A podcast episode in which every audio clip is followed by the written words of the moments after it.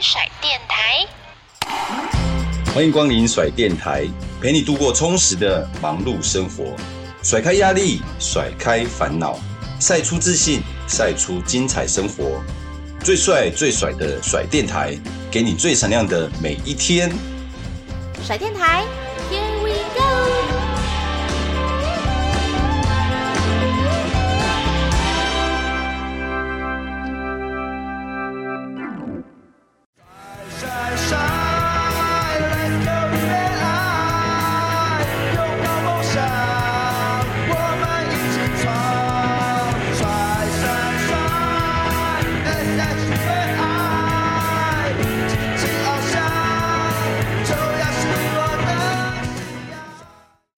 我们甩电台 Podcast 的听众朋友们加入到我们这一集的甩电台 Podcast 节目。那今天呢，在我们的 Podcast 线上呢，迎来了两位好大来宾。那讲到最近刚出的这本新书啊，相信大家就可以猜到我们今天的大来宾是谁了。那这本新书呢，是完美落幕，十年一见的传奇萝莉的棒球之路。我们欢迎这本新书的两位作者，一昌哥。哎，主持人好，大家。各位听众大家好，好，那我们也欢迎我们的萝莉，Mike 萝莉，你好，你好，哇，招牌的打招呼的声音。那我们可不可以请萝莉帮我们，就是跟我们听众朋友们介绍一下这本新书？Sure, you know, um, kind of just tells the story of uh, a little bit about my life growing up, uh, about baseball, sports, my family. Getting into professional baseball and coming here to Taiwan just tells that story, and I think it's pretty interesting, and that's why I wanted to tell it. 对吧？这本书基本上就是讲述了萝莉从小到大，不管是人生，不管是棒球、家人，所有的这些故事。那他也觉得这个包括来到台湾的这一切的种种发生的故事，那他觉得他的人生其实经历了许多 呃很有趣的故事，所以他希望说借由这个本书来分享给各位听众。是，那请问一昌哥，你这次也接受到这个新书的邀约，那一起写出了这本新书。那你自己当初是怎么样的因缘机会下，可以接下这一份的算是邀约这样？是，主要其实当然接下这个邀约，一开始是透过这个堡垒文化这边，那他们先跟萝莉去接洽有关这个过程嘛，然后后来是透过现在在我来体育台服务的那个李炳生主播，因为我跟他也算是蛮好的朋友，那他就推荐。因为他知道我有这个中英文的背景，然后也知道我跟罗莉其实有大概五年共事的经验，所以说他就认为说是我应该是个蛮合适的人选，所以他就跟堡垒文化这边推荐呃我来去做这本书的制作。那当然最后就是很感谢罗莉啦，那是他的自传，那他也必须要同意由我来帮他做这件事情，所以能够做这件事情，我感到非常荣幸。是，那我们也想请问一下罗莉啊，因为写这本自传其实不简单，因为要把自己的人生故事重新的梳理一遍。那他当初。初接受这个邀约的想法是什么？那希望带给球迷什么样不一样的感受？You know, it was I think just a story of you know someone coming, you know, a foreign uh, person coming to a new country, and you know, not really knowing what to expect, and me just wanting to enjoy the experience. And it, it turned out to be so much more than that. Um, you know, where I've said it before. You know, I've always, no, not always, but it turned into me considering Taiwan like a second home and somewhere that I fell in love with. And so, you know, that's that's kind of what I wanted to tell and and kind of uh, explore that story. 对，其实他最想要透过这本书让各位读者知道，就是说如何从一个原本是外国人来到一个全新的国家。那原本可能只是觉得当做一个很新鲜的经验，但是逐渐的他变成了一个，他现在会觉得说这是他的第二个家。那他觉得这是一个非常有趣的过程。他就是最主要是想要跟各位听众去分享这个过程中的一切所有发生的故事。那我们也从这一本书的开头就是有提到说，其实。罗莉本来算是一个运动的常才啦，就是说他本来擅长像棒球、篮球啊、美式足球这三种运动嘛。那为什么后来会选择 baseball，就是棒球这一块，而且甚至成为了球员？Oh, I grew up loving baseball. It was, you know, my first love in sports. You know, my older brothers played it, and you know, we spent a lot of time at like the little league fields growing up. Um, and then in high school, I started playing football, and um, I started really loving that. And I was actually I wanted to play football in college. I was actually going to give up baseball to go play football, and you know, I had a dream school. I wanted to go to University of Virginia, and it didn't work out. And uh, you know, I, I wasn't I wouldn't say I was like devastated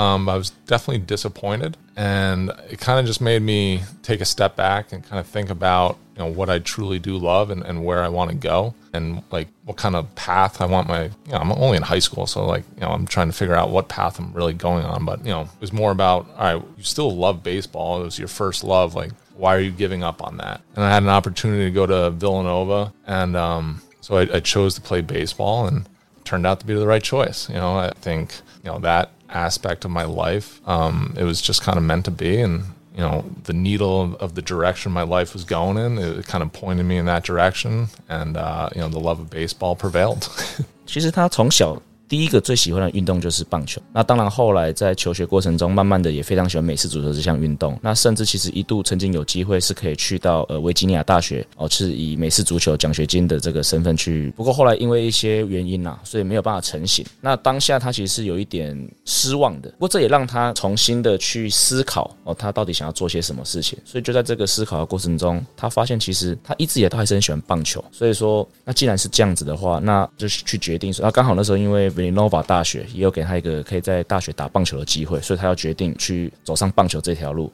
那当然，后来我们都知道，就是发现这个才是正确的决定。那他觉得，其实这一切回想起来，应该也就是冥冥中都有注定啊。那其实刚刚啊，萝莉有提到高中哈 high school 的时候，其实我们在书里面有看到，就是有一位 Brian Coach 布莱恩教练，其实也有一句名言，就是影响他很深。那我也很好奇，罗莉自己有没有属于自己的名言？那一路以来一直坚持着，然后让他有产生这样的动力跟信念。Um, well, you know, I was very fortunate, you know, back in high school to have a, a coach like Coach Fleury was, you know, Brian Fleury. And he was the type of person that, you know, people just like gravitated towards. Like when he spoke, people wanted to hear him speak.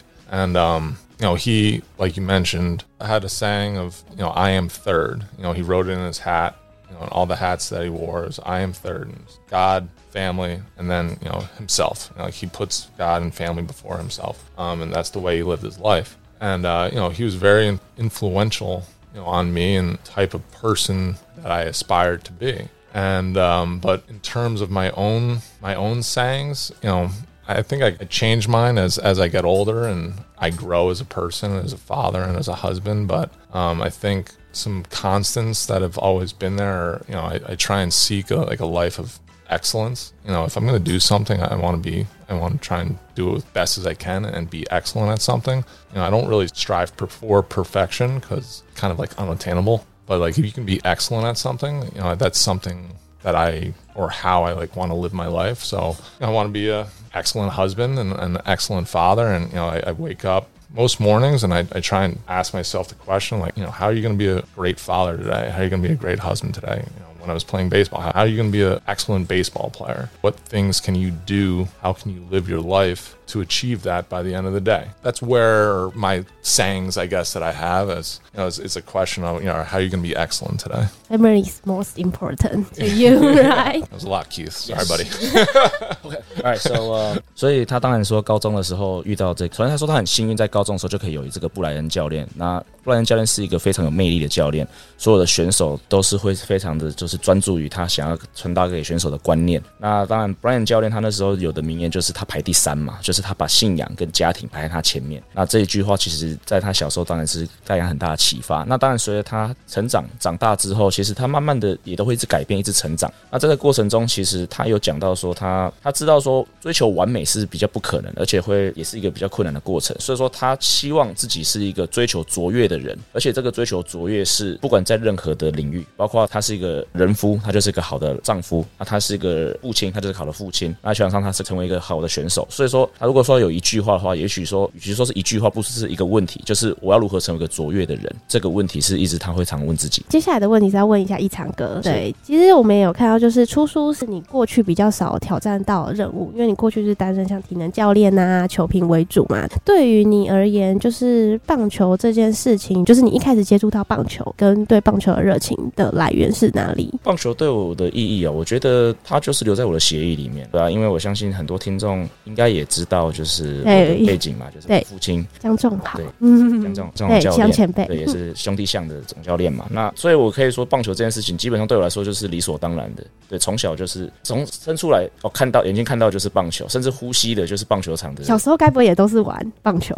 小时候 就哇，我国中就曾经跟着兄弟象一起春训过，所以对我来说，棒球就是一个很理所当然，一个非常日常。棒球应该说就是我日常。继续回到我们的书的内容，其实有一段觉得蛮震撼的，就是也觉得蛮特别，令我印象深刻，就是在罗莉他那时候打棒球的新人球季，有发现自己感染到那个超级细菌，可以帮我们回忆一下那时候是为什么会有这样子的一个经历啦？对，那他自己知道说当时是为什么会感染到这样的状况，那影响了他的球技。Well, I got so my senior year at college, I got my first like staph infection, which is like the lower level like staph instead of like MRSA is like the higher, more dangerous infection. So I got my first one in, in college from the, our weight room. Okay. I had a cut on my elbow and we were doing like planks. And so when I got MRSA, like six months later, the doctors thought like I was still just carrying staph in my body, and I guess you know storing it, it gets stored in like your nostrils or something like that. Um, and then it just popped up in my foot, and so that's how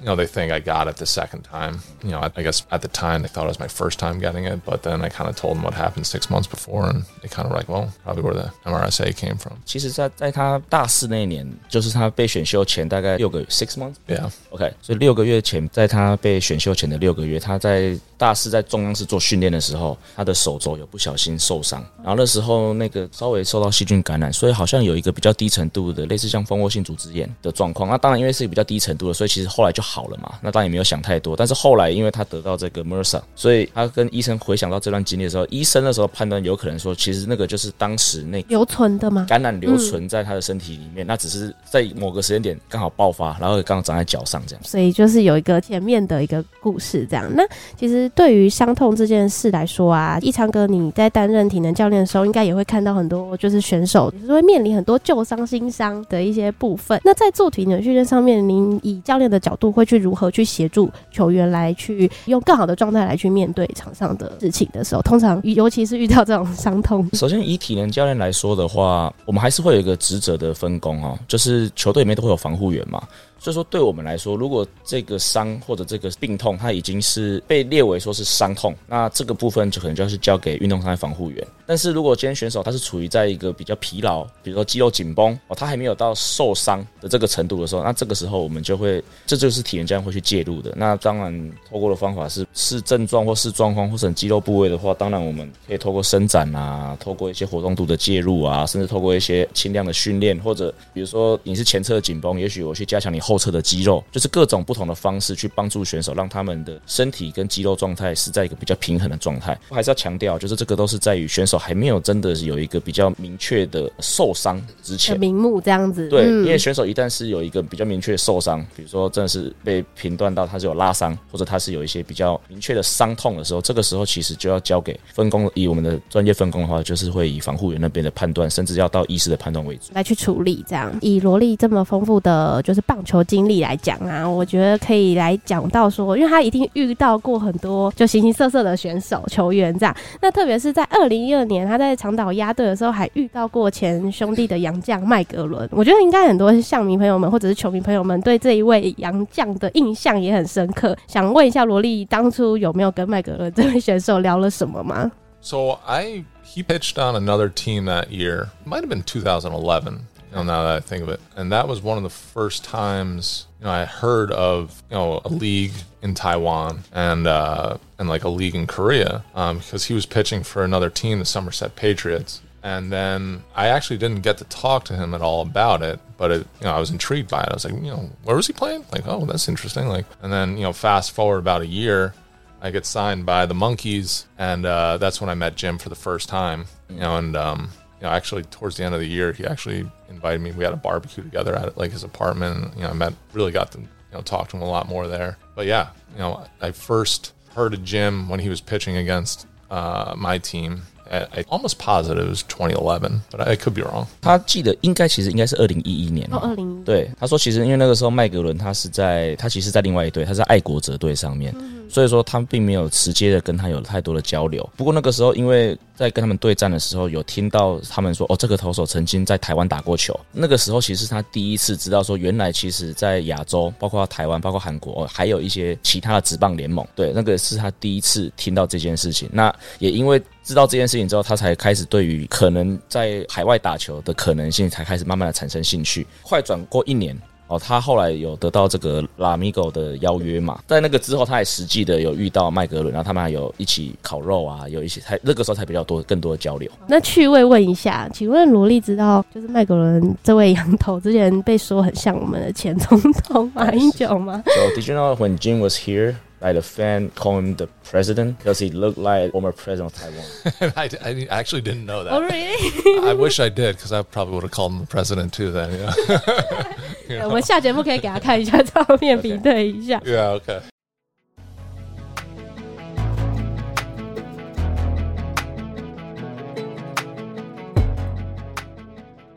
甩粉们，大家好！我们的好康优惠又来喽！ 这次要推荐给大家的是非常实用的居家好物。小电台这次和球鞋暴徒合作，推出了磁吸侧开鞋盒的组合优惠。这次的鞋盒有什么特别厉害之处呢？就是鞋盒呢有加入了抗 UV 的原料，除了啊可以防止我们的鞋子氧化或变黄，再加上呢他们的鞋盒有密合紧贴的设计，所以呢也可以有效防止灰尘的堆积哦。你以为鞋盒只能放鞋子吗？No No No！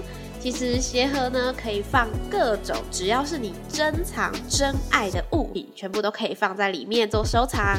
像是你收集的公仔呀、书啊、包包啊，都很值得拥有一个实用又时尚的收藏柜。欢迎点选我们本集节目的资讯栏，为你真爱的物品找一个舒适又温暖的家吧。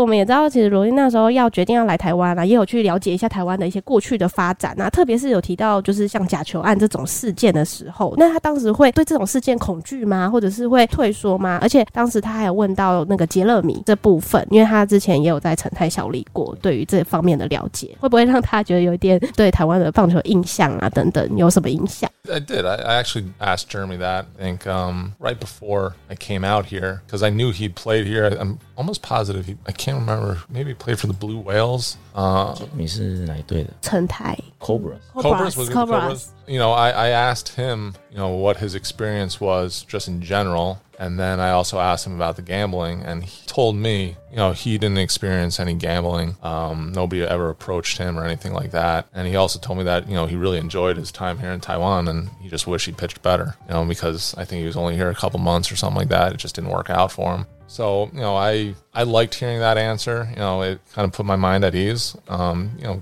just because I didn't know much about Taiwan at the time. And I knew Jeremy pretty well, and he's a great guy. And, you know, he wouldn't sell me something, he wouldn't be lying to me. So just made, made the decision even easier. 所以在他来之前，他的确是有问过杰勒米 关于就是台湾的一切，包括假球案嘛。不过杰勒米那时候是蛮肯定的跟他说，呃，他从来没有经历过任何这个关于假球的一些这个事情，那甚至从来也没有人接触过他。而且杰勒米当时也有说，他非常享受他在台湾的时光哦。他唯一的后悔是说，他没有投的更好一点点，所以他没有办法在这边留得更久。那当然，因为罗莉跟杰勒米的那时候感情算是很好，所以说他也很信任杰勒米，所以他也知道杰勒米应该不会骗他了。所以在杰勒米给他这样的答案之后，他就比较放心，然后也比较安心的来到台湾。那接下来的问题是想问一下一场，因为你过去也在就是美国职棒担任像翻译啊、体能教练这些的角色啊，其实也接触过很多的外籍选手，那包含其实台湾本土的选手也蛮多。那你自己怎么样看？就是罗莉她拥有哪些跟其他的洋将啊，就是外籍选手有什么不一样的一个特质，让他就是也可以在台湾就是打这么久的棒球，可以持续这样子长期的生存在这个台湾职棒。我觉得他一个很明显跟其他洋将蛮不同的特质是，我觉得他非常的谦虚，而且他非常的有求知的欲望。这样讲好，就是当然我们知道，在中华职棒当体能教练，很多时候洋将选手不要说体能教练，应该是说洋将在台湾他就是所谓的洋助。人嘛。很多时候很现实的一面就是你投得好，就是继续留着；那你投不好，那我们球队可能就会换人嘛。那所以很多时候在我们训练端，我们基本上也不会太去干预他们的训练方式，因为这个都是他们的，他们只要靠这个去打拼。对，所以我也不想说我给你改什么东西，结果你表现不好，到到最后还你没工作。这个其实我们这也担不起啦。所以基本上我们给杨绛的空间一定是比我们给本土更大一点，在训练的选择上面。那萝莉基本上很可能是我，萝莉是我遇过的杨绛里面，他最会主动。找我沟通询问说，哎、欸，我接下来可以做什么训练的杨将？当然，其他杨将偶尔也会。他们当然不是说罗迪没有自己的课表，他其实很清。我跟他对话，他很清楚自己需要做些什么。但是很多时候，他希望听取别人的意见，对，然后再去把别人的意见融入到他自己想要做的训练里面。那他在所有杨将里面，我觉得这个部分他是做的最确实、最完整、最积极，然后来去向您就是询问这样专业的知识。那其实对于我们说的所谓的杨将来讲，我觉得最大的困难应该还是语言的部分，对，就是语言。的障碍啊，那想请问一下罗力，其实来台湾这么多年，但是语言一定是在他跟不管是队友或者是教练之间的一个困难点，对，那他怎么样去克服，然后也慢慢去适应台湾的生活？Um, I mean, as soon as I got here, I had translators, which made things obviously a little easier, but there was also you know, a lot of English spoken here. You know, it was, um, I've always said, you know, Taiwan is like a very easy transition, like to Asian baseball, like in terms of like Japan, Korea, you know, Taiwan, like there's just so much English here. You know, that's probably why I didn't learn very much Mandarin.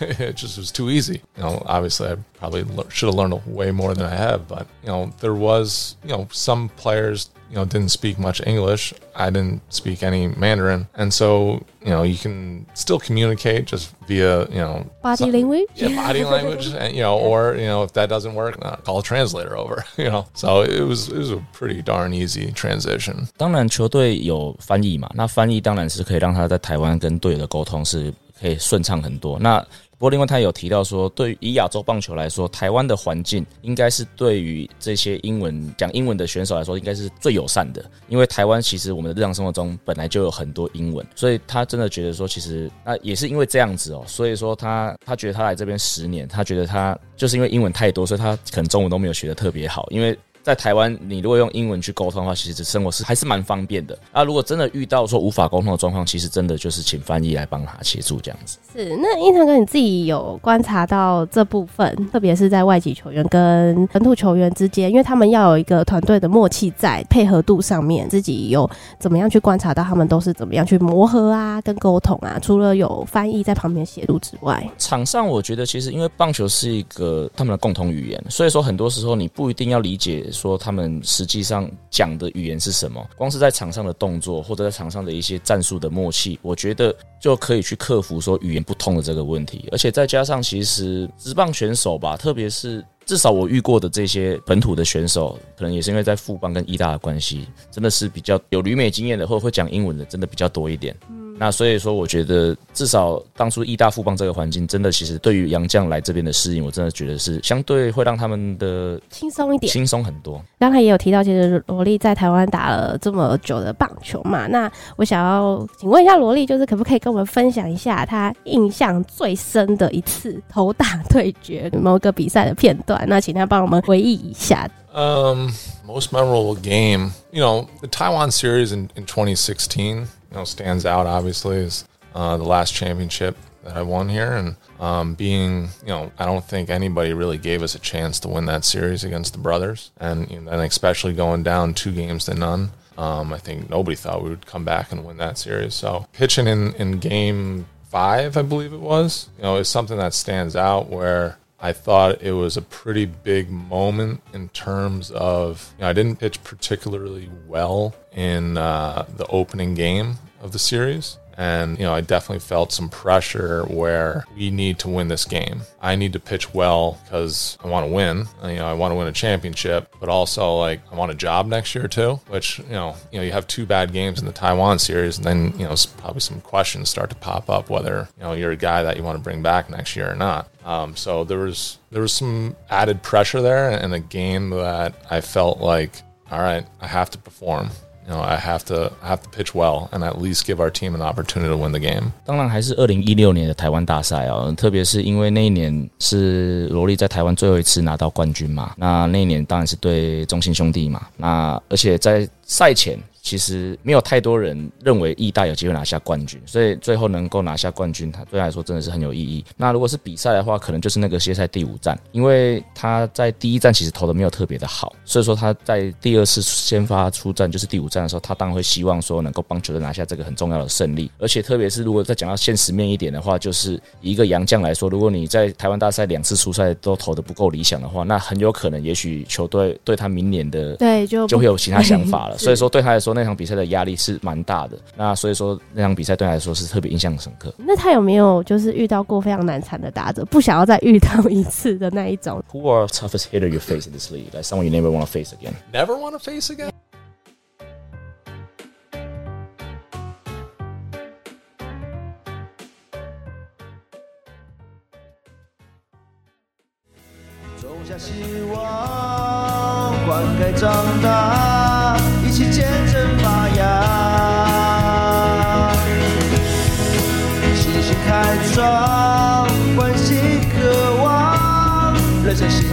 赛场。就算不知道梦多遥远，前进的步伐不曾改变。相信只要能携手往前，就能抓住希望的光点。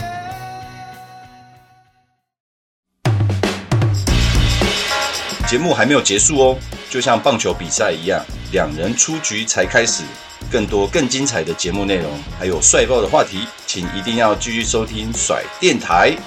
我们下集空中再会哦，拜拜。